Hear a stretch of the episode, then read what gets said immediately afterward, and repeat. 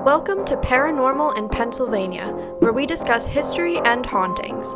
In each episode, we answer the question Are we brave enough to visit these places of paranormal phenomena? Follow us on Instagram for updates and pictures of our adventures at Paranormal in Pennsylvania.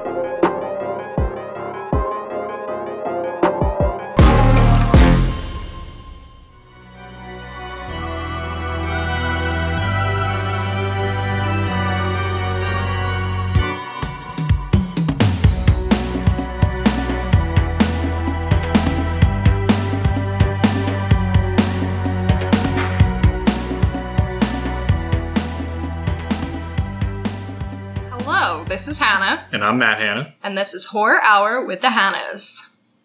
where we talk about all your favorite scary movies. I almost forgot my line. Matt's gonna be real mad at me for this, but in the wise words of bodies, bodies, bodies, today's episode is a podcast about hanging out with your smartest and funniest friend. Matt doesn't want me to say that anymore because it's redundant now.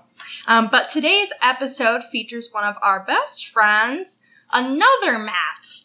So today's Matt, Mr. Matthew Dalton, different different last name. Uh, he is an actor, so by profession. So we thought this would be a fun guest to have. for- Hi.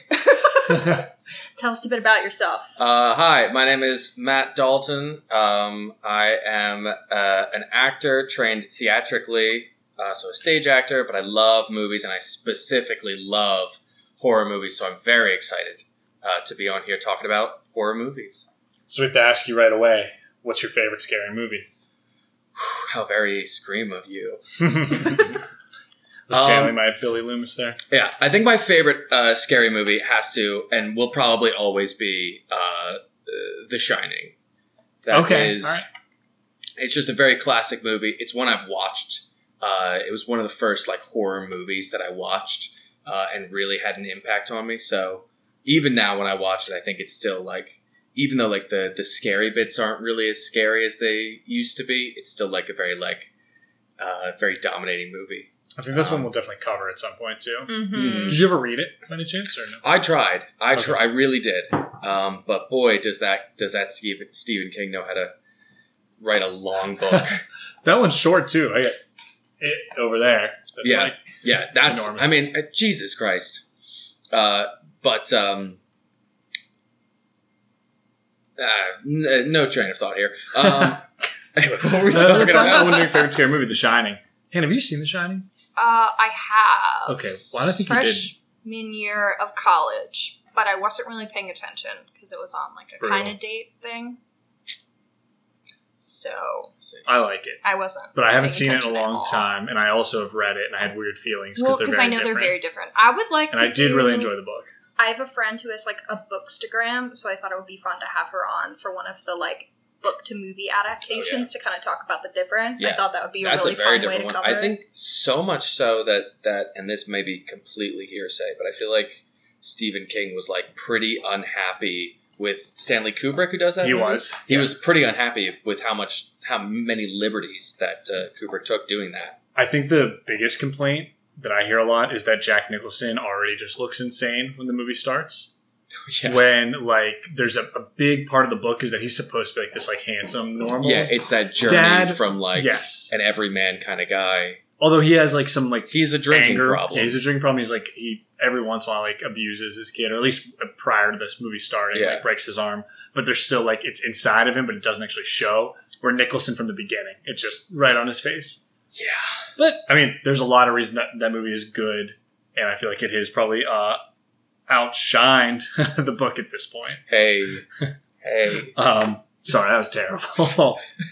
so, what did we watch today, Hannah?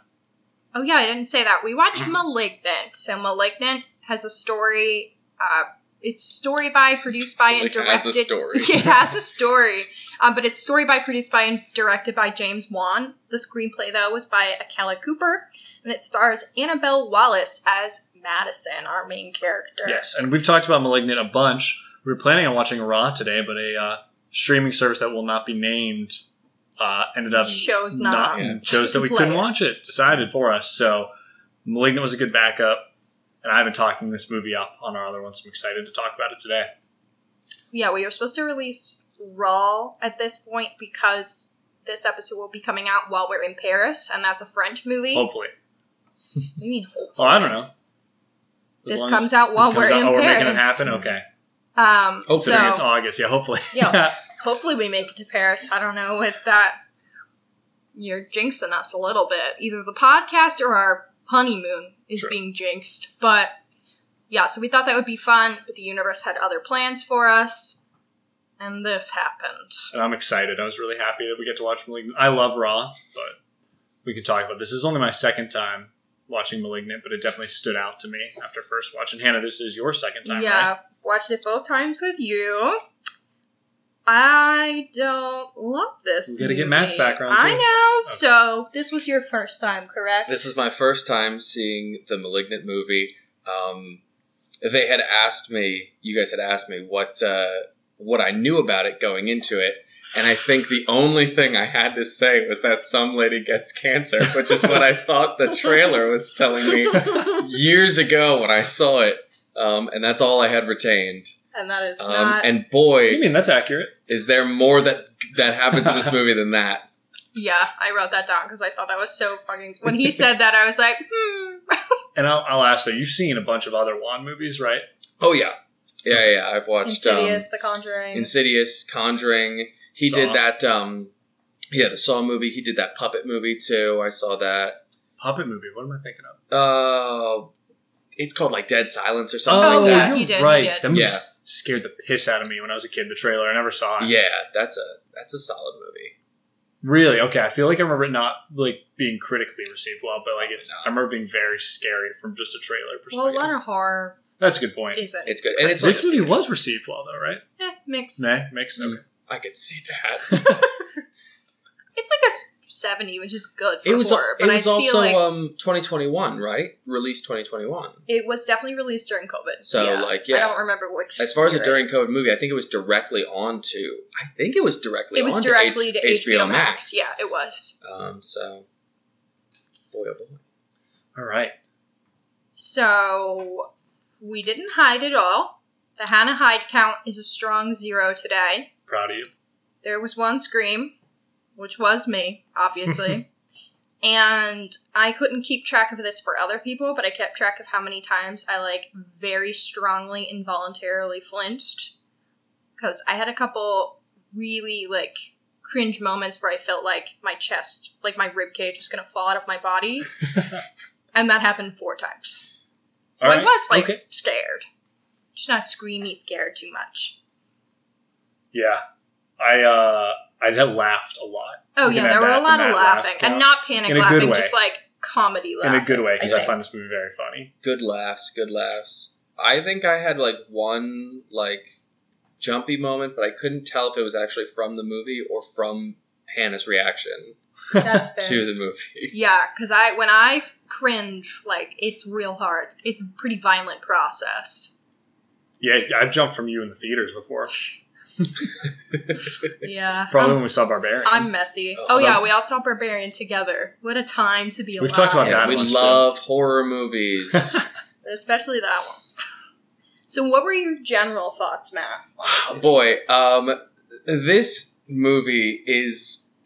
I I'm gonna say it again. I don't think this movie is a horror movie. I think this is James Wan's attempt to make a comedy movie, a comedy action movie. It's like this movie is is boundary crossing. It is all over the map. It is Mhm. campy. It's funny. It's uh, suspenseful. There's a crazy like fight sequence. Oh yeah, There's two two crazy fight sequences in this movie. It's really wild. I had the biggest grin on my face during all those sequences. Even you describing them had me happy.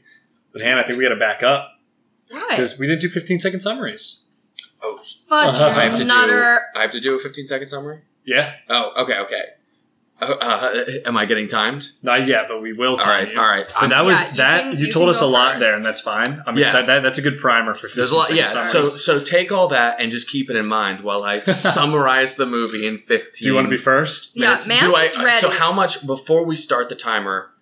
Is this like spoilers? Get Yes. ready Oh, for 'em. yeah, If we you don't want this spoiler- spoiled, if you don't want this movie to be podcast. spoiled, We're all Don't listen spoiled. to fast us. forward Yeah. tw- 20 seconds. It's like, This is- no, don't listen to this podcast. Yeah. probably. okay, that's probably a good Because we're gonna just too. jump all right into it. All right, cool, cool, All cool, right, cool, cool. ready? All right. Three, two, one, go. All right, lady gets a bump on the head. Her husband gets killed. Murders start happening around her. She can see them psychically, but she can't actually see them psychically because, boom, the twist is that she's Professor Quirrell and she's got the monster in the back of her head. And so the police fight her, and then she gains control and Done. bit wins. Dude, spoilers for Harry Potter. There we go. Yeah. yeah, shit. what the hell is that? You're so right. Maybe they haven't seen Sorcerer's Stone. All right, There you go. You up? sure. All right. You ready? Yeah. Go. In the wise words of Dwight Schrute, I absorbed the other fetus. I believe his tissue has made me stronger. I now have the strength of a grown man and a little baby. That's Perfect. my- Nine seconds. When there was a scene where she goes, Gabriel makes me strong, and I literally went, I now have the strength of a grown man and a little baby. I was so excited. That's why I was giggling to myself. Wait, I have nothing for this one. All right, three, two, one, go. Uh oh no, this is terrible. Um, Matt already said everything. I got nothing funny. Oh my god, you guys both beat me. I feel I feel defeated right now. It's not a contest, but you did I say nothing, I, I had nothing. in the last I couldn't even get. 15 Did seconds. we do 15 seconds? I couldn't even get a word out. That's the first one I failed at. Matt likes to make it a game, and when he feels like he's lost the game, he I was doesn't out. feel like trying. I couldn't even try. Yeah, I mean, it's not a game, but if it was. But If if, it it was, was, you guys we definitely won. Yeah, that's, I mean. well, Matt had the actual plot covered. You had the joke covered. I got nothing on that one. Yeah, Matt likes to try and go last so he can make a joke. you beat me Oh, okay. to it. But I said, fuck you, it's my time to shine, bitch. There you go, dog. You got to beat him to it. All right, leave him in, leave him in dead last. Here's my uh, summary. James Wan makes his best movie. Uh, that's incredibly bold. no, I think that's say. that's bold. But that, that's been the running gag for me. I'm talking about Wan. Yeah, to say that this is better than The Conjuring. I, I don't think I can say that. I'm sorry. Spoilers. Second best? Ah, I love Saw 2. Ah, shit. Not Saw 2. I guess Saw that's a good well. question. I was going to ask eventually, but since we're talking about it now, do you have a favorite James Wan movie, Matt? Since my map is all over the map. Yeah. I mean, I haven't seen them all, but I'd probably say that I think Conjuring is like objectively his best movie. hmm Um, I also just think it's a really interesting movie. Um, there's a lot of things. I, I rewatched it recently um, because Michaela, my girlfriend, had never seen it before, and I wanted to be the one to show her. Mhm. So we watched it one day. Um, she was not nearly as scared as I thought she would be, but she really enjoyed it. She thought it was a good movie, and, and I, I watched it. Um, it was the se- probably the second time I'd ever watched it after seeing it for the first time in theaters when it came out. So having seen it again after such a long time, I uh, definitely picked up on a lot more things that I appreciate about that movie. Um, it's such an easy watch. It's such a nice. So we just watched it as well. Yeah. With Jason, Yes. who doesn't like horror movies. You know, Jason, and he now says this is it was his favorite horror movie of all time. So he said he, he's like, like ready to go now. Yeah. Yeah, it's a it's very good. I would say The Conjuring is also my favorite James Wan movie for many of the reasons you said and the reasons that we covered on the podcast. But oh, the soft spot that I have for Insidious is so soft. I don't know what that means, So, so. but but Mm. the nostalgia for that one, I think it's so fun, and I was glad talking with Matt before this that you kind of vindicated some of my thoughts because I'm a little bit of a hater. yeah, I think- mega hater. I think some of the best parts of Insidious are shown in Malignant.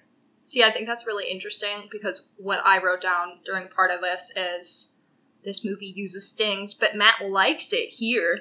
The door wide open No, trope was used in different. Insidious, but Matt likes this movie. Yeah, I, I think I know why though. It's because this one is like purposely very campy. Where I didn't feel like Insidious. I felt like I was laughing with this one, where I was more laughing at Insidious. Sometimes. I'm not laughing with Insidious. I'm scared with Insidious. No other way around. Oh, okay, you're scared. Yeah, I'm I, I found myself not. Uh, I don't know. I already ranted about Insidious on that Yeah. one. I don't have to go into Anyway, it. we'll probably do a full James Wan feature at Well, some I, I wanted to saw at some point too. So Yeah. We're just covering him a million times on this podcast. But anyway, the thoughts. Yeah, James Wan, if you're listening, feel free to hit us up. Come on to the podcast. That'll be great. Yeah, we would love that. You know he loves Malignant Oh, for sure. a hundo p. Mhm. Yeah, what uh like here's I'm going to turn this whole podcast on its head. My question for you guys, what do you think James Wan was like on the set filming for this movie? Do you think he was like this is going to be a really funny part here? Yes. Or do you think he was like Yeah. this is a scary movie? No, Both. I think he definitely knew that this was campy. I think it's deliberate. I actually, beforehand, I was looking up an interview with him to see if he mentioned anything on one of the themes that I was kind of getting from it, but didn't know. Whatever. When we talk about themes, I'll kind of get to it. But he, there was one an interview where people were talking about how it's extremely bizarre and he said, I don't know how anyone could think that Malignant was made from a self serious perspective. I mean, it's so aware of what it is. Which leads me to believe, like, he is Yeah, very, he's very aware, aware. that this is corny Yeah. shit. So I will say, I think, and I'm sure he, I think he's might, might have said this as well. It is in some ways paying homage to slashers from the 70s. I feel like he was trying to create Gabriel as another iconic slasher villain, unlike so like Freddy Krueger, Jason Voorhees, even um, Leatherface, with like the iconography, the specific weapon, the outfit, and um, I think it kind of became so insane to like match that energy that it almost like kind of went over into campy. And I guess like those movies are campy as well, but I think it's like because he's paying homage, he goes even like further with it. Yeah. You could possibly even say like old slasher movies are like where we get campy from. Mm-hmm. Yeah. right? Like they're like what started campy. So like in their own way, they're not really campy Mhm. because there was nothing before them to base it off of. Um, and so now when we do like homages to slashers, they always end up feeling campy. I think this is like his acknowledgement Yes. that the genre is campy. I feel like agree. yeah, I feel like there might have been like, you know, people trying to like redo slasher films, and he was like, "This is really what this is." And I think the thing that people from you know 1980 until *Malignant*, the people that were trying to make slasher films, maybe even 1990, we should say till *Malignant*, missed one critical piece, which was like you have to have this the bad guy like Gabriel, right? Has to be this like icon of a character, and I don't think a lot of other movies have succeeded in that the way that the early slashers did, and I also think *Malignant* does. Yeah, yeah. And I do think it suc- succeeds there. And Hannah, can you give it praise for that, or you disagree? I think it succeeds. Yeah. I think Gabriel's awesome. Yeah, Gabriel's an easy Halloween costume, Mm-hmm. right? Oh, hell yeah. This is why I keep saying I want to do villains for Halloween. I've been saying it for two years. Would you be Gabriel? Matt here. I've been saying something me. for longer. That's not true. You picked the Harry Potter character costume, and you didn't even come to Halloween that Oh. year. Wow. That is true. But I will be there this time. So I don't think I I, had a owe stern- For Scooby-Doo costumes? I had a stern, yeah, and one that was agreed upon by all parties.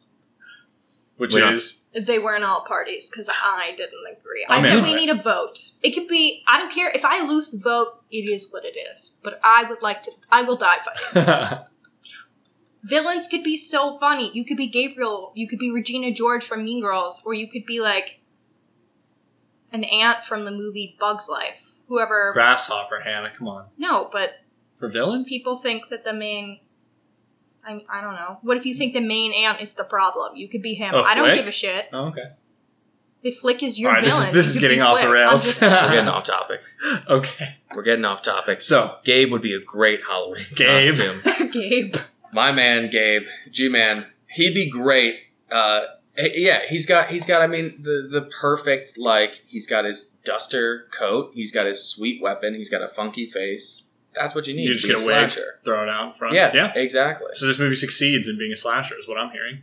If if that's the metric. Yeah, well, yeah, sure. There's, there's, I don't know. This whole movie is just such a ride. it's so weird. Yeah. All right. So we can keep Do you diving think into the weird thoughts. is good or like? I think. I mean, like, you guys do like a, a movie rating Yeah, the end, later yeah. At the end, we'll All do right. out of ten. I yeah. can withhold. But you can tell us like generally right yeah, now. Like I don't thoughts, think like, the dislike. movie like it's not like an amazing movie. I don't think it's really like life changing. It's not like, you know, it's sort of doing something new, but like not really. Okay. so, in that regard, I don't think it's like crazy good, but I think it's a lot of fun to watch. And I think in its own regard, a movie can be a lot of fun, and that's All it needs to be. super, Yep. yeah, super I, fine. I think that's what really draws me to this one is that I like have so much fun watching Yeah. it, um, which I can't say about every horror movie, and even horror movies I like, I don't always find fun. Where I think this one hits a lot of different emotions for me, which makes it like never get old. Yeah, Which like going in, I was like, I really, I know I like this movie, and I think maybe I just want to be on the, the team of people that really likes this movie because I feel like there is a, a debate over it. I just I have a hard time articulating what my issue is with this movie because it's deliberately corny and campy. So I can't fault it for being that. Like that's part of the point. Like that's what he's going for. The Hmm. movie is completely unserious. And I think that makes it fun, but I also think it I mean it is very weird and there's something about it that I just can't wrap my head around when I'm watching it. Like I just can't buy in. Yeah. See, I'm, I think I'm- it- Sorry, go ahead. uh, I think part of the thing that this movie does, which I kind of agree with Hannah, that's like weird and a little disjarring, is it doesn't really set its own expectations well. Um, like I remember when the trailer came out for this movie, I was like, "Oh, another scary James Wan movie." Um, and I think you look at the poster for this movie and you think, okay, even really the name of this movie gives you nothing to think that this is going to be an unserious James Wan movie. It seems so far removed from the rest of his catalog. Um, as far as like the seriousness, not really in the style, because Mhm. we talked a little bit during the movie about how the style is all there. I mean, this is just just gushing with that James Mhm. Wan, like all those camera angles and those fun tricks, the colors and lights that he plays with. But like you go into this movie thinking it's going to be another James Wan classic horror, and it is from that first introduction, which is so jarringly not serious, over dramatic. It's almost like watching a, a, a soap opera. Yeah. I think from that introduction, that you know what you're getting into. I would argue that yes, you do with the intro, but then we kind of regress to where it's not that corny for a little bit. yes. And then I think he's like, plot twist. We It are corny. corny, yeah. And I think that's part of why it's so jarring to me, too, is that I feel like the twist is like, the twist is that we are campy. Yeah. I was Yeah. thinking But that it same doesn't thing work. while watching. So For I, me. but what I feel like the opening happens and uh, it's hysterical almost Mhm. like that we're gonna we gotta cut it's out the time cancer. we cut away the yeah, cancer. incredible. And I'm like, this is something completely different. They come in with this like rock song, the for the- music for the in the intro. credits is and so then funny. it then it pulls you back into the classic James Wan haunted house thing. You're like, oh okay, this is what it is. And then like you said, the twist is no, this is goofy as hell. And once it finally gets there, it doesn't stop. I feel It like just it's a roller maybe coaster from that it point. takes too long to get there. Yeah. I do think he's, he is playing a trick though, right? is Oh, that not? yeah. No, the- I agree. I think the question is just whether it works for you or not. I also say that the title is hilarious once you've seen the movie. Yeah. A Malignant. malignant cancer. Yeah, it's it's incredible. And if I guess we don't we, we don't talk about plot here, but the cancer is Gabriel. Gabriel, who is a back of her monster or a parasitic twin on the back of the main Yeah. character's head, She's- which is She's Professor Quirrell. Yes. and he is Fully the Professor Voldemort. Quirrell. She's got an actual human being growing out of the back of her head. and, Vol- and this Voldemort can control electricity. Yeah. Which is probably phones. something that the other Voldemort Yeah, you're right. could do. Good point. Probably. Wizards aren't too bright. They don't know too much about electricity. That's true. They do have a lot of candles. Yeah. and apparently, according to the publications JK has put out in more recent years, early wizards didn't even have plumbing. So, Thank God she clarified that. yeah, we really needed it. it was something I couldn't even finish the movies or the book series without Yeah. knowing. So, I definitely don't think Voldemort can control electricity the way Gabriel does. yeah. Yeah, that whole Although, like subplot that- of it is why so is that happening? I think it's I yeah, honestly, I I don't know why he can do that. oh yeah, there's no like reason. what is the purpose that it serves the story? As if maybe it's just to be like a you know, uh, he's just like all powerful. It's just cool. He's Yeah. just this super powerful, weird, parasitic twin brother who's growing out the back of this lady's body, and uh, and he can communicate through the radios. Yeah, I mean, I, it's probably more to the iconography. Although Yeah. I forget he can control electricity until the movie happens, so that maybe that maybe there's failure there. But Yeah. Well, hold on. Going back to Harry Potter real fast. Because the first thing that Dumbledore ever does in the movies is, Is fucking control electricity. Okay, hold on the the light. phone though. Yeah. Is Gabe a, a Is Dark? Lord? We this is a prequel to Sorcerer's Stone. we have established that in well in the books they established that Voldemort is all things considered a pretty shitty wizard, so it checks out.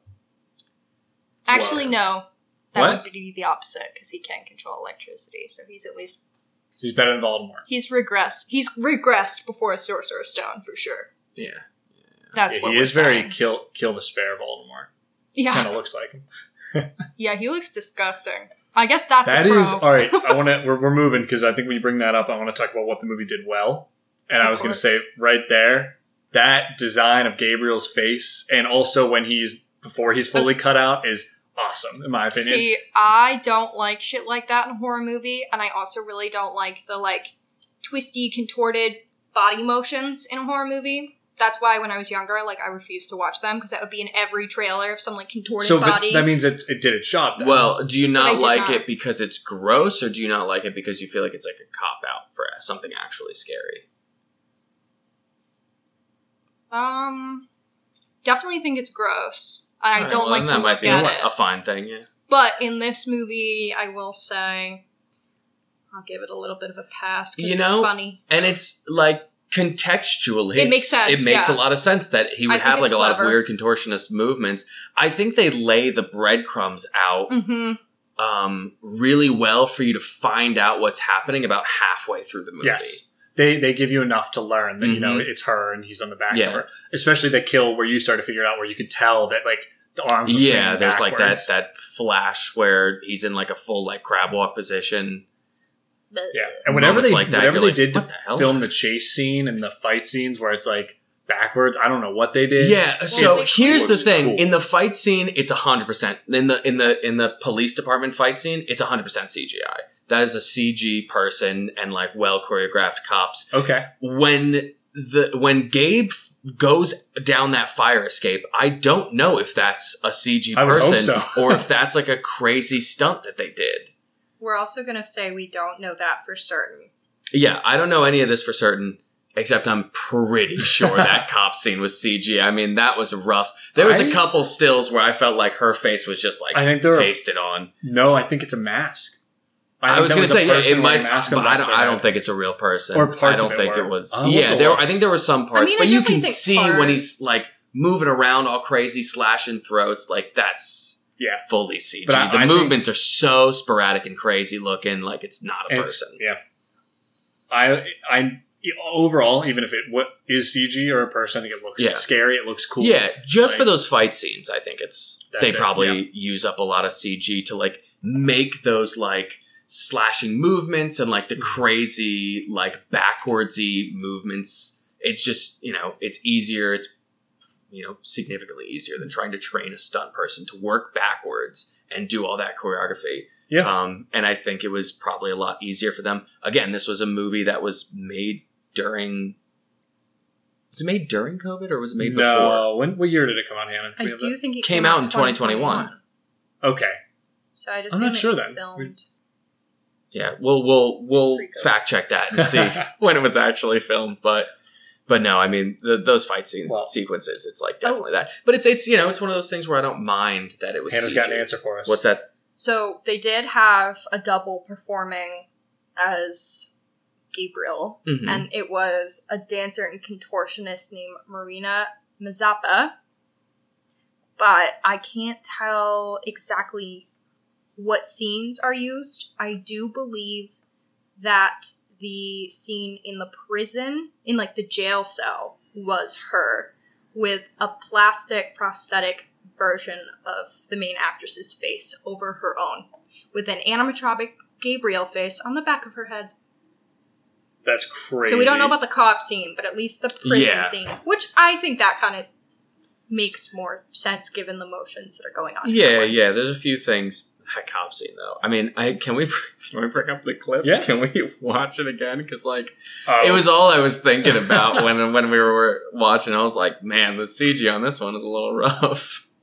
re- so I'd be interested to know, but Yeah, it even it being rough, like I didn't know there were definitely moments, but it's like it's better than some action movies I've seen. Especially there's not much of the shaky cam going on. Like yeah. I mean, it was think I really uh, enjoy. I'm not gonna call out any movies. Oh yeah, nothing. Yeah, you can. I, yeah. Talk shit. It, it's no like With you know, truth. it's no Black Panther, but like it Oh was yeah, like that movie looked bad. Oh yeah. that one. I Act thought you were gonna of that say one bad. that was good. Be No. like, well, it's not this. no, no, it's it wasn't as bad as like I appreciated the some Black- other The things. Black only like, Panther only Act three really. of- of Yeah, Black Panther was it's bad. just It's everything. one train fight. It's the train. That it looks one bad. It fight. looks, it looks like bad. a P- PlayStation Three game. Yeah, it looks like uh, yeah, it looks Yeah. like Tron. Getting a It heat for this. looks one. like Tron Three. Yeah. um, while we're talking about the effects though in CG, the Gabriel on the back of the head, like when she's a little girl, was a pro- was real, right? That was a uh, prosthetic. That, That yeah, honestly, it could have been a prosthetic, and they did a lot of things to like help themselves out too. Because all the times where you see like little baby arms, it's Little Voldemort. baby arms. Um, it's so good. anyway. and little baby arms, Gabe, uh, they're doing it with like the like old camera effect. So you have like effects covering up practical makeup, so it, it sells it even more. Um, all those are like handheld camera pieces too. So it's like all of that is going to help sell and camouflage any of like the imperfections you get from like Yep. those like puppetry parts or anything. So so I would 100% believe that all of that is practical. I think so. I think Um, you're right. And I I, I, cool. really like it. I like the design. It's creepy. I also It is like the very head design, the just the eye, the bloody skull. Yeah, the pulling part, the scalp was sick. So other things I want to talk about. Hannah, I'm sure you like cinematography was good. Wan's a good director. Were you Mhm. happy with that? I think it's it's as good as everything. The color's a little bit better than I think Insidious, and even Oh, it's The definitely better than in some ways. I think the Conjuring coloring is very stylized. So I agree. I, I was happy to just get a little bit of red I don't this think movie. this is stylized as Conjuring, Yes. so I'm not Okay. going to say that. No, But that's a good point. better than Insidious, yes. And I do think the coloring being brighter in this works with like the camp. It's very appropriate for yeah for for the silliness of everything that's going on. Yeah, and so I think that was we one of my lost the plot a little bit talking to you, Matt, but I do think, and I, I agree that it is laid out so well to just reveal little bits of information at a time, so that you can figure the twist out. Yeah, yeah, that was one of the things I was starting to say, but then we got distracted. But yeah, it, it, it does such a great job of laying out those breadcrumbs that you will find it out before they reveal it, um, and then they still have more interesting things Mhm. to come. and it's fun. It's like you're happy. With It the is, reveal. yeah. It doesn't like it's not like a, a groan reveal when I see it. You know. Yeah. But Hannah, thoughts? Anything else you liked? Since I know you're the, the hater here, I think Matt and I have gushed enough. I don't wouldn't call him gushing. Oh, about parts of it. Fine. I would also agree with like a lot of the takes you guys have made in favor of the movie. I can't think of anything else I would say though That necessarily. does well. Anything else, Matt? You think that it does really well? What do you think of the performances in this? Is that a yay or nay for you? Oh, I mean the the that lead lady is doing a. Uh, honestly, I really like the performances. I think everybody does a really good, appropriate job for what their the purpose of their character is. Mhm. Um, God, that sister though, she, the, like thousand eye, like the thousand mile, the, what is it? The thousand yard stare that she does. Mhm. It's so funny. Especially When when, she she, finds goes, out- Sydney, or no, it's Cindy. Cindy, I'm adopted. Yeah, And then she- just a sister like, like eyes down. get like and, they, and they play the song. What's the song they play? Yeah, where is my mind? the use of that is so ridiculous. and It I- is the it amount of times that he throws that shit in. Is It Well, works. so Why does it work? It works for me. it's It's well, the that's the punchline. if it works, yeah. It's like a weird Well, like punchline punchline effect that he the uses, word. where he's like, "This is something over dramatic. Throw in the same over dramatic song. Put in the song. Put in the song." also the name of the song, Is yeah, literally. literally. Where Where is my Oh mind? It's, uh, indicative of the I'm whole so plot. dumb. Yeah, we kept talking about that the whole movie too. I was just I was too busy enjoying. So uh, that's a pro. Oh, oh, That's hold pro. on. There was one more pro. Um, he does a lot of like fun. So uh, this is in the same vein as like he's laying out the breadcrumbs, but even like right before they make the whole like reveal that this is you know what the character truly is. This is the you know real thing of it. He does all these fun like camera tricks to even tell you what's going on. And one in particular that I noticed that I wanted to write down was uh, it's like right before they do the big reveal, and she peels back her scalp and reveals Gabe was, eh, you know, Lord Voldemorting in her head the whole time. She gets thrown in jail, um, and right when they throw her in jail, she still doesn't even realize that she's the one doing all this stuff. And she grabs the bars and yells to the cops, and she says, uh, "Why are you putting me in here? I've done nothing wrong, or I haven't done anything wrong." But she says to the camera, facing the camera, she says, Why are you putting me in here? And the camera angle switches to the back of her head when she says, I haven't done anything wrong. And that's just like another little fun. Because he did it. Dun, Did dun, dun. Yeah, because it's, James Wan's a good filmmaker. back there. Yeah, we, all, so we all know. those fun little bits, I think, Mhm. just help sell it even more. And it's especially once you realize that you can pick up on those and be like, Oh, this Yeah, is, he was it's- telling us the whole time. It's throughout. Yeah. because like as someone who knew the twist, like yeah, I saw Yeah. more. It is like laid out, Mhm. which is great. I think it actually rewarded a second viewing a lot for me. So, Mhm. um, all right, you want to jump into favorite scenes before we trash it? You got a favorite scene, Hannah? I don't. No, I definitely. Uh, there's things I enjoyed, but they're not coming to me. What scene did I like? Matt, do you have one? What she thinks? um, I have, Yeah. Have scenes that I really enjoyed, but I don't know if they're like. I, I got They're I, good. I got to throw it back to the friggin' fight in the goddamn police station, I knew dog. you like that. that scene is so so ridiculous that it so perfectly sells what the movie is all about. It's just like the truly ridiculousness of it. It's like a scene out of the friggin' Punisher when she's kicking the ass of like every police.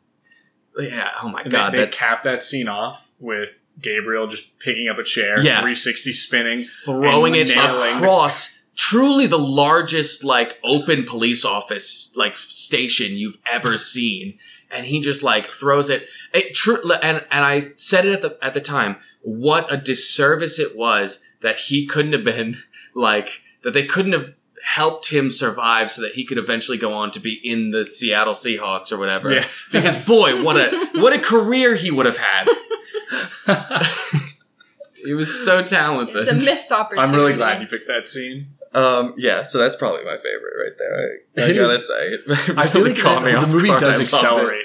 It's like it gets crazier and crazier until you finally hit that scene. You're like, what the shit is That happening? movie, yeah, but that scene isn't even like that scene is like uh like you're running towards the edge of a cliff, and and like when you get to that scene, it, instead of falling down, you hit like an Indiana Jones three bridge that was invisible unless you look at it. in a Oh. weird, like it was like completely out of nowhere. And just keep running. yeah, and you just keep going in thin air.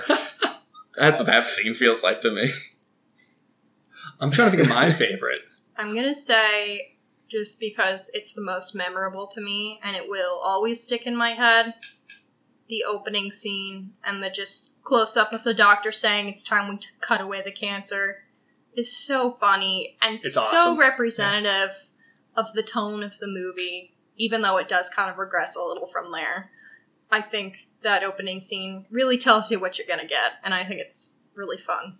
I might have said this already, but on first watch, like I was instantly sold after she says that line. I, I, was like, instantly what is was happening? like, "What the fuck?" but it really it was, a good "What the I fuck" know. for you. I that think. I was thinking about saying that was my favorite, but since we can't, I'm gonna say I think the one where the sister, the adopted, not adopted sister, the the her sister, biological blonde, the biological sister, daughter. eh, daughter is watching the footage of um I can't Maddie, Oh, yeah. Madeline in the psychiatric hospital and they're showing a little bit, but they're not showing the back of her head. They're showing like then when it, Gabriel's done this and finally they're like, Turns All right, we're gonna around. wake him up now and they like put something, inject And him with it's something just, to wake like, it up and baby they bring arms the camera out, the baby arms are flying and it's sc- I mean, it's scary. It's this creepy, like you see the spine that's connected, and it's just I love it. I think, it, I think I said, I think it's a practical effect, at least partially. Um, and I, I feel like that's one that like that image does burn into my brain a little bit. And I'll see Gabriel later, And then also Yeah. like the cutting him up and like kind of shoving him in Yeah. and closing the skull is Okay, just but what so the over the fuck? Yeah, top. that's crazy. What the fuck medical science is this? Truly, I know. truly. Well, it was I know. they were- it was clear they were like hiding it, right? Because she was a children's uh pros- or children's um doctor for what's it called plastic yeah, surgeon. but they're trying to help her, and they're just like, "We'll keep Yeah. this cancer in the Yeah, they were like, They also showed her them just pushing it in. yeah, he her did like brain. a two fingers. He was like, you know, the, you know the expression. It's not brain surgery. Well, it's really not that hard actually. You just push it in, and we're gonna cap it off. Easy as that. You Which, know. like, I know it's a movie and it's a corny movie that, but also, But boy, can you not just push a brain in, Yeah. in I was deeper in. into the skull and well, yeah, seal was, it up? Gabriel's portion of the brain. They weren't worried about I it. guess so. Yeah. Jesus Christ. you think that would harm her portion of the brain. I you know. I'm just offending because I was I was in. I was like, I don't care. I'm sucked in. I'm not gonna. I'm not gonna argue with these Yeah. uh, surgeons. You know. I also laughed at the end too when like the open wound in her head with Just Gabriel closes, just like yeah. closes very fast. Matt, Dalton, Matt, and I were just like giggling in the corner, like that's how it goes, man. That's how fast the brain heal- heals. Yep. Haven't you heard? It's a quick one, dog. Couple seconds. also, the fact that it gets open just from her husband Brain smashing her into a dry, into drywall, and now her skull's open. okay, but Truly, he clearly smashed the shit out She of her. She must have hit a stud. the fuck? amount of times too throughout this movie that I was like, can somebody get her a bandage on her on the back of her head without realizing that it was fully just Yeah. Gabe? Because I think he Gabriel like would close himself off during the day, and then he Yeah. was opening it up. Yeah, which is it was- so but weird. It was like it was like every time she would start bleeding, it was like when she would wake up the next morning after like some brutal murder happened, and I would. Without like before I even realized what was happening, I was like, "Oh my god, somebody needs to bandage her up. Why are they not closing this wound?" Well, I was just like, Queen, you are a nurse. Are you not concerned with an open head wound? was she a doctor? Did they say? Doesn't matter, She's dog. She works at a hospital. As some sort of medical professional, Okay. and she should know better. Okay. All right. We ready to? Uh, shall I let you unload on it, Hannah? To get to what we didn't like or what didn't work. Well, all the corniness again for me. I Just just like don't buy into it. I think it's funny, but I don't buy into it in a way that I'm like enjoying it. and I don't find it like that scary because it's so funny, which I don't think you're supposed to find it that scary. I think the beginning is a little scarier, some of the sequences, and then the second half is supposed to be more like giggle. Kind of similar, not the giggling part, but how the Conjuring is like multiple acts where Yeah, Some are but that supposed to be works so much others. better for me I understand. because it's not corny. I understand you're just no fun. Yeah, that's true. I'm not. Hannah hates fun. I do, I do. Um, I also just found.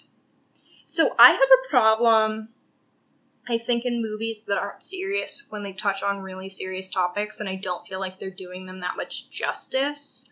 So having like a movie that very much starts out with like miscarriage and pregnancy loss, which is a really difficult thing for women, and an abusive relationship, I just think that that's really heavy and we don't really get that much resolution from it. I know that a lot of the movie thematically is kind of about her taking back her independence, both like off like her body autonomy, but just like general independence from abusive men, whether that's her now deceased husband or Gabriel. But it just feels like I don't know. I get uncomfortable when movies that aren't serious take on serious topics. I get that. I want to push back on the miscarriage thing just slightly because I feel like that's the miscarriage is critical for the like turning point, the climax of the movie when No, I she agree, but I'm not. I but but I just don't it's like gross. You that find they're. it kind of gross. Okay, Yeah, that bugs me. I'll say it anyway, And just I- for for the Yeah. listeners that the it turns out Gabriel's been like eating her fetuses basically and absorbing them. The I will. I will kind of agree with with Hannah on that. It's like plot wise, they make sense of it, but it still feels like, uh, I don't know, like they could have found another way to do it, Yeah. as opposed to like using this very serious topic No, of that's a like good point. miscarriage and being like, it was just the demon in your head eating your babies, you Yeah. know, which is like No, up. I think you guys make good points. I think kind of James Wan is not a very serious writer. Well, then Right. don't touch on something. No, that's what I'm saying. so I think I'm sure. yeah. Yeah, I got you. I also similarly, I don't know what this movie is saying necessarily about motherhood and family. Um, especially in the hospital when biological mother is saying, Gabriel, please forgive me. I shouldn't have given you away. You are my son, and I should have loved you no matter what. And, um, no. Like, first, you had this child from assault. You don't have to love that baby. You don't need to keep that baby. You didn't need to give birth to the baby. Mhm. You then don't need to keep that. That's a that would be a reminder to you of your trauma. You're also a child. You should not hold any fucking guilt, and this movie should not tell us that she shouldn't have done that. Truly a wild cautionary tale. Yeah. Yeah. To be like, I- you know, you you can give up your baby if you want, but she will live in the back of the skull of the child you eventually adopt, and might kill you. You know, I also found that that, seems weird. like My- extreme. my read on it was it reminded me of a, in one of the Friday Thirteenth movies, one of the like counselors or victims dresses as Jason's mom and pretends to be her to be like it's okay to basically get him Ugh. vulnerable, which is how I was like, oh, is that what it is? Be- and I think I was kind of just coping because I was like, oh, that's a weird message. So I was saying, I wish she was just faking in my head, but no, I don't. think I think you're correct. Yeah. I do I, think just think that's- it's an, that's it's an weird. uncomfortable message. Probably un- unnecessary addition there. also, like you are my son, and I should have loved you no matter what. This is a not viable child. Yeah. This is And an a murderer. absorbed fetus living on the back of the viable child's head. He was never a, a, I yeah. a real baby I do that wonder. could have lived. I do wonder if she and you was don't just need trying. to feel. Yeah. or am I misreading? I don't that? think so. I mean, No. there was like tears coming out of her eyes. It really did feel like a read the room situation, though, where it's like, I don't think you're gonna talk him down Yeah. in this one. Yeah. It's not working. he's pretty. He's pretty in deep. He's pretty pissed. Yeah. And it's basically then having like him being super pissed at mom, biological mom, to the point of like trying to murder her. It's like, what is that saying? Is this saying you you deserve Love to be kid, even if they murdered you, if you're if you put up your child for adoption? I thought that that's what a lot of people in this country want, right? Like I don't just the messages here aren't doing it for Yeah. me. And so I think a lot of the theming that I'm getting from the movie, I have a problem with. Okay. So that's like a big thing for me is when I, like I said, when a movie takes these really heavy topics and doesn't do them justice. Yeah. Same with No. Annabelle. Like it's kind of the same thing where I just don't think. James Wan didn't write that one. Well, he didn't write this IP either. No, I was. this oh. is his story, I was just but he didn't do the screenplay. Yeah. But he's involved with these projects. no, that I are, think like I agree with you. uncomfy to me. It is kind of weird. I think I just chose to overlook it. I can't. It's kind of yeah. Matt, you got anything that uh, doesn't work for you in this movie? Uh, there was some.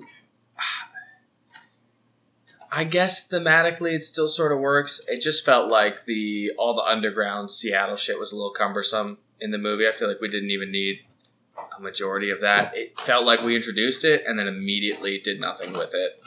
Yeah, I guess maybe you're saying Yeah, that- thematically, it's like the built on top. yeah, it's like you know, it's like Ma- yeah, it's just another Maddie. one of the things to be like, you know, there's there's Seattle, but then there's something, there's another Seattle underneath of that that people don't even realize is there. Blah blah blah, festering underneath Yeah. of it. Which is I like, think you just okay. wanted to have a cool scene in it. Yeah, right. Like it seemed like they probably had a lot of dusty, like old shit lying around the studio space, and they were like, "Why don't we just set up some floodlights and go crazy?" I don't think it looks good either.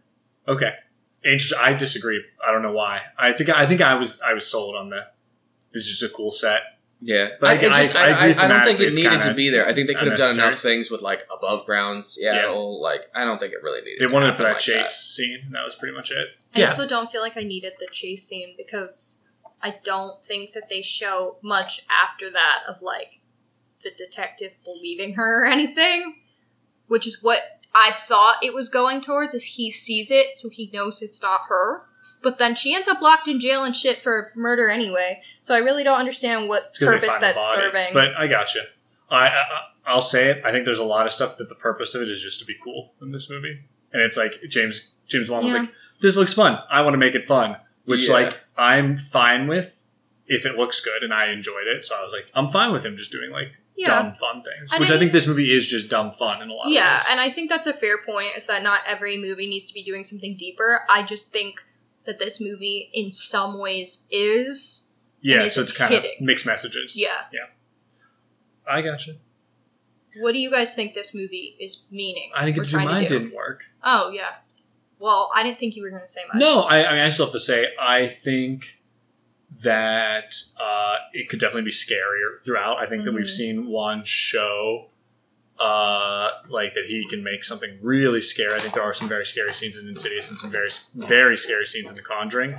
As much as I like the campiness and, and the comedy, I think I would have enjoyed it even more had there been the blend of like one one scene has me wanting to like shit my pants, and then one scene has me laughing.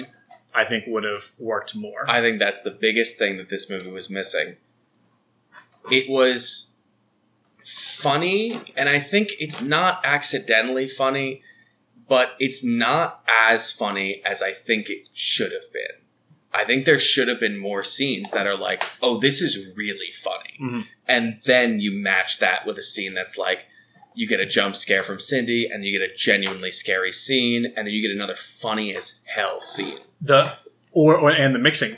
Yeah. There was probably one scene that that was the best yeah. mixed, which was the the uh, under the bed. Yeah, they put, under they, they the put bed. the camera under but the even bed. that is like only sort of funny. It's like Yeah. you, in your head you go, "Oh, that's kind of funny," but there's n- there wasn't really much in this movie that I think that they had intended to make me laugh that made me laugh as much. Um, and I would have loved some like really intentionally very funny parts in this movie to like, and I think that would have really driven home the, the how campy it was and how ridiculous it was. And that it was deliberate. so we could have Yes. just used a little more extremes in both directions. Yes. A little Yeah. more extremes on scary, a little more extremes on funny. yeah, I think so. Yeah, I was kind of wondering um, what it would have been like uh, if there were like one or two, and not replacing the the main girl because I think she was good, and I think it's great that she's like not as well known of an actress. But if they had gotten like one or two like bigger, more well known actors in this movie, There's pretty much nobody. yeah, Yeah. I was going to say movie. nobody in this movie I- had, did I recognize from anything else. Yeah, I'm sure there's a reason he did that. I don't know if it was cost or what. Yeah, well, It these kinda movies seemed like are he- generally pretty, pretty cheap. cheap. This Um, one does kind of feel like yeah, but even The Conjuring has that one. It's a couple people in it. I mean, The Yes. Conjuring yeah. are these movies that are a little like higher budget. Like Insidious, filming was seven hundred fifty thousand. Yeah. The total budget is one point five million.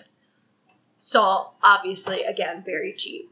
So I'm kind of gonna assume that this didn't have a crazy budget either. this one does feel like it's the one though that he's proved himself and he's allowed to make his vanity project.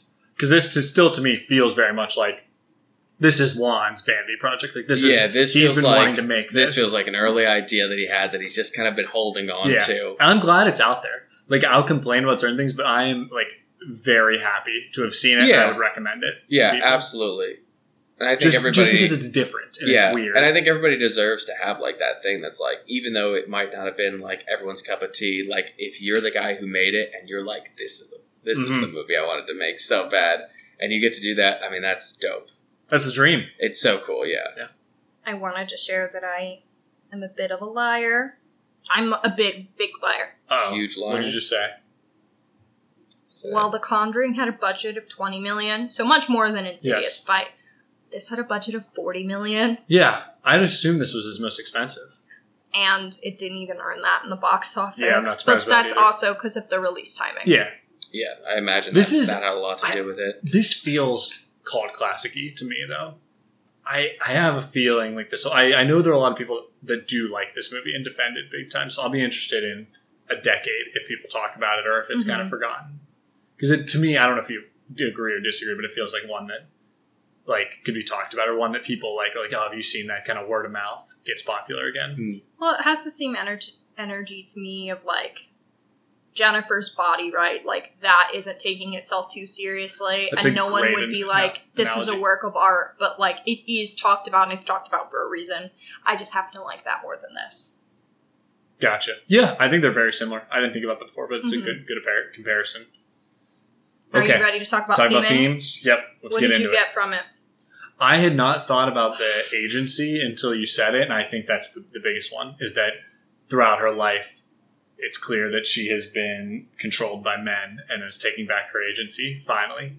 Like, and really, she does kill her abusive husband. I know it's Gabriel, but it's like her body. She doesn't have ag- agency in that, but in the end, she chooses to lock him away, even though he'll always be there. right? That's what he said. He'll always be there. It sets up a sequel. Please, James Wan, we want Malignant too, Do we? right, guys?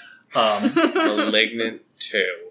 Electric Boogaloo. Yeah. but uh, I really like Chamber of Secrets. I really like that that read on it of taking back her agency and like now she's actually going to start living her life for maybe the first time in her entire life. Because even in the beginning, the doctors are controlling her. Then Yeah. Gabriel's controlling her. Then her husband's controlling her. Now it's now it's her, and that makes me very happy. So From there, something I noticed, and this is something I was kind of like reading up on before. That's why I looked up James Wan interviews to see if he touches this. Where I think Gabriel could be seen as a physical manifestation of trauma. So she's like adopted, and you know, that can be even if you are adopted into a very good home, the foster system, and she clearly like did not end up in a good home till she was like six or eight. So that is extremely traumatic. well, the trauma starts before she's even born. She's Yes, born yes, of of trauma. trauma. Yes, so she has that. So there's The that whole of like foster yeah, adoption. the second she's even Mhm, conceived, existing, it is yeah. of yeah such a traumatic thing that she is born now with this hmm with this defect, which could be or I guess whatever's going on. Maybe not defect might not be the right word, but like you know this with Gabe, Yeah, with with our boy, with G Man himself. G Man himself, and then the abuse she's obviously facing in her relationship, and shoving him into her brain. We can see is like repression. Right? Would be suppression because it's deliberate. Oh, sorry. That's kind of That's- the difference. Is suppression is when you can like deliberately block it off. Okay, repression's non-deliberate. Yeah, Oh, I pretty didn't know that. Um, We're learning. And then I think it's interesting, like you said, that he goes after anyone who traumatized her. It's kind of a way to take back control after these people traumatized her, because it's her partner who very physically abused her, mom who left her, doctors who then kept her locked up like an experiment when they probably could have just taken it out to begin Yeah. with. Mom who left her is a little unfair because that I know, she was I fifteen. know, and I know we and we I talked gotcha. about that, but Yeah. that still doesn't mean It's that really this grandma. is a, well, this is a person who put you up for adoption, and that even if people can understand, I could see why that that's still a trauma. Like the adoption, the foster Yes. system, all of that Yeah. itself. Even if the And it's- person made the right call for them and for the baby, I could see why that is Yeah. still a traumatic experience. So and why that's especially within representative. like the plot of this too like she sent them there and then they surgically removed gabe so as like gabe would think of it you mother have sent me to a place Yes. where they wanted Yeah. to kill specifically me Yeah. And then they talk about, like Gabe says, deep down you've always known. And she talks about the last memory deep, buried deep in the back of my head. So that's where she's starting to come to and remember. He also, at the end, as you mentioned earlier in the app, he says, You can't lock me in here forever. She says, I know, but next time I'll be ready for you. Kind of implying she's gonna like learn her little coping skills and learn how to deal with it in the future, maybe. So as much as I want a sequel, it definitely completely undermines That all the theming theming. and the agency of the first one. It would. That's just ah, this is the same problem you're coming with before is taking serious topics and combining with like the Joke. unserious movie because like he did create an icon slasher villain, but if he can't come back, ah, they always come back, I guess. But if he They comes back, come it back. does kind of like mess up our The potential Character reading arc. of it. of this first movie. Yeah, I want Yeah. him back anyway though, so I'll take it. I just again, it's so hard, like we said, to talk about these such serious topics. yeah I want For Wan on this podcast. I want to hear what he has to say. I would like to know Yeah. if he was going for I want him that. to defend himself. like I don't know. I, I think, just uh, reading it that way. I think if they did make a sequel, it'd be really cool if he had like like if she found like an old diary or something of hers when she was like at the wherever they were keeping her before and as she's like reading through the pages she starts to like see him come to life again and he like leads her into like a very buried deep underground chamber uh and you know she finds a phoenix and a sword and there's a snake. You're the worst. Like, like all that stuff would have happened. I think that's how he could make it work really well, you know. And he would rearrange the letters of his name and he would say, "My name is actually uh, Baggy." You know, I really thought you had a serious idea. There you got me going there. I was, oh, I'm into this. I really, stop. that was per- great bit. I'll never stop. So, You got me going. I was like, yeah, all right. No, I'm seeing it. I Hell, like it. yeah, Yeah, yeah, cave, absolutely. all You could come back. do you Oh think my this, god. Oh my.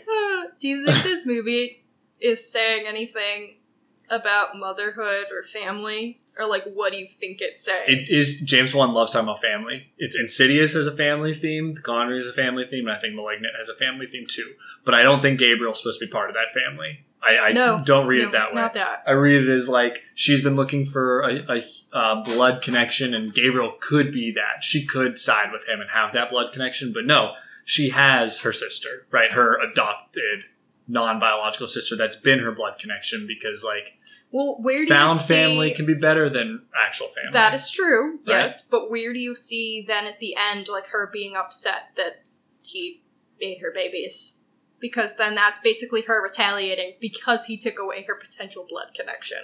Like, I think that combined with what mom was saying, where she's like, I shouldn't have given you away, I don't know what the fuck I'm ignoring the I shouldn't give you away part.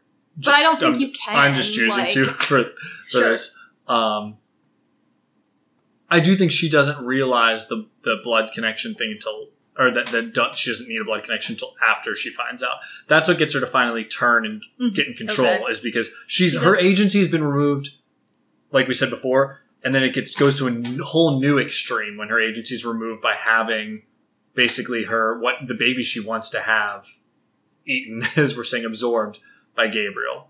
Right, that's even more agency removed from her, the choice to have or not to have. Right, so that still has to do with her. I, I think I separate that from the blood connection, but then she does realize she doesn't need to have a baby to have blood connection. She But doesn't need to be I not don't- adopted. I think it's the baby that triggers her to go Sure. after Gabe, And now she'll- not the Fine. family. But now she could have a baby in the context of the scene. I was gonna say in the scene, the change that you see happen within her is when what's her face Tells Taylor about Swift reveals that that yeah that she's like he's been eating your babies, and then she's like, oh maybe I do want this guy gone for real, and you're like, what? Yeah. no, you're right. Maybe it is just conflicting. yeah. I'll, But- I'll let that. I do think there's still like a family message though, It's just and not done maybe the it's just not yeah completed. But like I said, I do think he covers family in all of it, all these movies, and really, as as Matt said, he needs direct Fast Eleven. Fast Eleven, James Wan. Really, it should be the Fast and Furious Conjuring cinematic universe combined, and then It could be the Fast and Furious Malignant cinematic universe. yeah, that's how better. we bring him back. They do kind of fit better, don't yeah, she's uh she's driving down the highway. Yeah, and who backwards. runs her off the yeah? Backwards, right? Hands behind her back. I don't. She makes her own seat, so Gabriel oh, yeah, she can yeah. get Well, Charlize. Theron makes her own. Yes. makes Oh, a wait, seat for combining. Gabe. Yeah, because there's the overarching plot that they have going on too. I love it. Yeah, Gabriel Excellent. confirmed as the Yeah. bad guy for Fast Eleven. Also, maybe also one of Dom's brothers. Gabriel's Dom's brother. You're saying? Dom Or has a Gabriel in the Yeah, back. oh, Vin Diesel pulls his scalp apart to reveal a Gabe-like version, um, but one that's much more well adjusted. It- so that's yeah. Throughout the movie, God. throughout the movie, characters are always like, "Vin, I thought I already handed you a beer," and he's like, "No, man, give me another one." Would be much harder to hide Vin Diesel's uh, Gabriel. I'm just being honest. he would just have to take to wearing a hat suddenly. yeah, It would be he's like in- he's No, got check a cowboy out. hat the whole movie. It's gonna be like in season one of Yu-Gi-Oh. He's gonna be driving. He's like the only one that doesn't know uh, what my next move is. Is my Gabriel, and then flips around Yeah, for then him to take the wheel. Yeah, he- his his swivel driver seat flips around. There we go. We've written it. We've, we've yeah, Yeah. We should pitch meeting this. Yeah, James Do Wan, we've where got most of the legwork done for you. TM TM TM. We just I need the it. money. Yeah, Someone I'm help. All right, let's do some ratings. We can we can write this movie on a specialty episode. Yeah, Matt, what are you giving it? Out of Um, 10. I think it, it is for me an eight point five out of ten. I really enjoyed this movie. I would recommend it. I have so much fun watching it. Um, so it's getting that. Uh, maybe eight point two five. That's I'll say. fucking ridiculous. I feel like I feel similarly to you Carrie. gave, I think, The Witch like an 8.5. oh well, ratings are dumb anyway. Fine. You're bullying me and then just Something. moving it to an eight. Oh, wow. Uh, well, that's because The Witch is really good, but I just didn't enjoy it as much on the most recent view. Where sometimes I feel like The Witch would be higher. This I really enjoyed the viewing. I felt like I felt similar to Carrie, was what I was saying. Where Carrie, I just really enjoyed it a lot, and I had a lot of fun watching. So, fine. I'll give it an that eight out of ten. Hannah Is that the me. OG Carrie or Yeah. is that Yeah. the remake Carrie? Okay. Oh, gee, we're not, I don't think we're watching the remake. Oh. Maybe, maybe someday. That day is not today. All right, Or Hannah, any day your soon. turn. Five. Five, flat five. Damn, you really were a hater. Is that your lowest rating so far? No. Who's your lowest? Annabelle, dude. oh yeah, Annabelle was terrible. I already That's forgot. about terrible. But that. See, There's Annabelle's got nothing going for this. This movie has so much going for it. well, compared that's to why I that. think we gave Annabelle like a two or a three. Okay. All right. All of us gave it extremely low. We were like a point for each time we got scared. Yeah. This one, Oof. I just think is like an average run of the mill movie. Like, there's just so much about it that's giving B movie. That's the point. That's why But it's I great. don't okay. like it. All right, fine. I just you're, don't. You're not. You're then, and I respect your opinion. I don't know if you do. Although I didn't respect yours either, so fair is fair. What about you? Yeah, I've got no respect for either of you. I'm going to give it a six. Okay. 6.5. 6.5.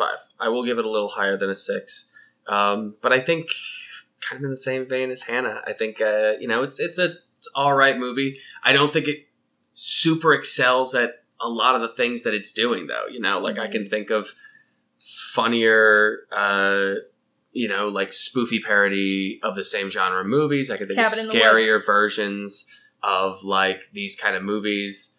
Um Well, that's a I great think- movie. Cabin in the Woods versus this. I, I, think don't know where I this lie. movie is close to being really good at all those things, but just falls short in every department, unfortunately. Again, if it was funnier in certain parts and scarier in certain parts, I think it would have like just that much more going for it. But it isn't really super scary at all. Um, even the jump scares aren't li- like great. Like most of the jump scares are just, you know, Taylor Swift or whatever her name was. Um, And Matt, yeah. would you say that you would recommend this to people? Yeah, yeah, I would certainly recommend it to people. Um, I think I think it's definitely worth a watch, um, and I think this is a movie that is definitely going to have people on either side. You either like it or you, you hate it. Yeah. And so I think for that purpose, everybody should watch it and find out where they stand on that. Um, Fair. Audience polled by Cinema Score gave the film an average of C, from an A plus to an F, Brutal. and PostTrak reported 59% of audience members gave it a positive score, but with only 38% saying they would definitely recommend it. So I think Really? All right. Well, that kind of Matt is our down the middler hmm. there. I yeah. I guess that there's a lot of movies I hate, and this one just it works for me. So I don't hate it. I don't know why. I don't hate it. Maybe Yeah. five and a half. Well, I guess. you know, like, there's an opportunity we have here to take everything about it that we didn't like and everything we thought we can excel with the Fast and the Malignant. the In theaters. Fast and the malignant. TM TM TM. Where- Yeah. Yes. Yeah. Nobody can steal that. The musical, probably, really. For Oh yeah, we've been the the what? musical, the Fast, the Fast and the Malignant, the the musical. musical. Yeah. Matt. Oh. We're already working on Saw. No, Scream the musical. Nope, Scream the musical. TM TM TM. Yeah. Nobody can still. So And the That's that's going to be made before we can write it. Oh, There to get Evil Dead musical. I'm, I'm disappointed, but I will be seated for Scream the musical. front you can row, bet your baby. ass. Front row. I'll Matt will be in it. I'm still Yeah. stuck on the Fast. He's and the playing Malignant. Randy. the musical. I'm just thinking about the scene where Jason Statham's like, "Are you telling me that Vin or that uh, Dom's not driving that car for real?" it's just a shot of like it's just a like, shot of al- like, alligator Yeah, like- arms coming out the back of his body, holding the wheel. It's Turns the still- nitrous knob with its barely alligator arms. Yeah. Like, well, that's all for this One week, eye. guys. All right, thank you for joining us. Yeah, thank you guys so much for having me. This was a hell of a movie. I probably wouldn't have watched on my own, so I'm glad you guys Let's forced go. it upon me. Yep. And hopefully we'll have you back for Raw at some point. Yeah, Say- or, we'll, ki- or we'll absolutely. kick you out for that one. You'll have to go to Paris again, but uh, Yes, yes. whatever it takes. All right. Uh, I'm Matt Hanna, I'm Hannah. I'm Matt Dalton. and this has been Horror Hour with the Hannas. Thank you for uh, joining us. See you next week.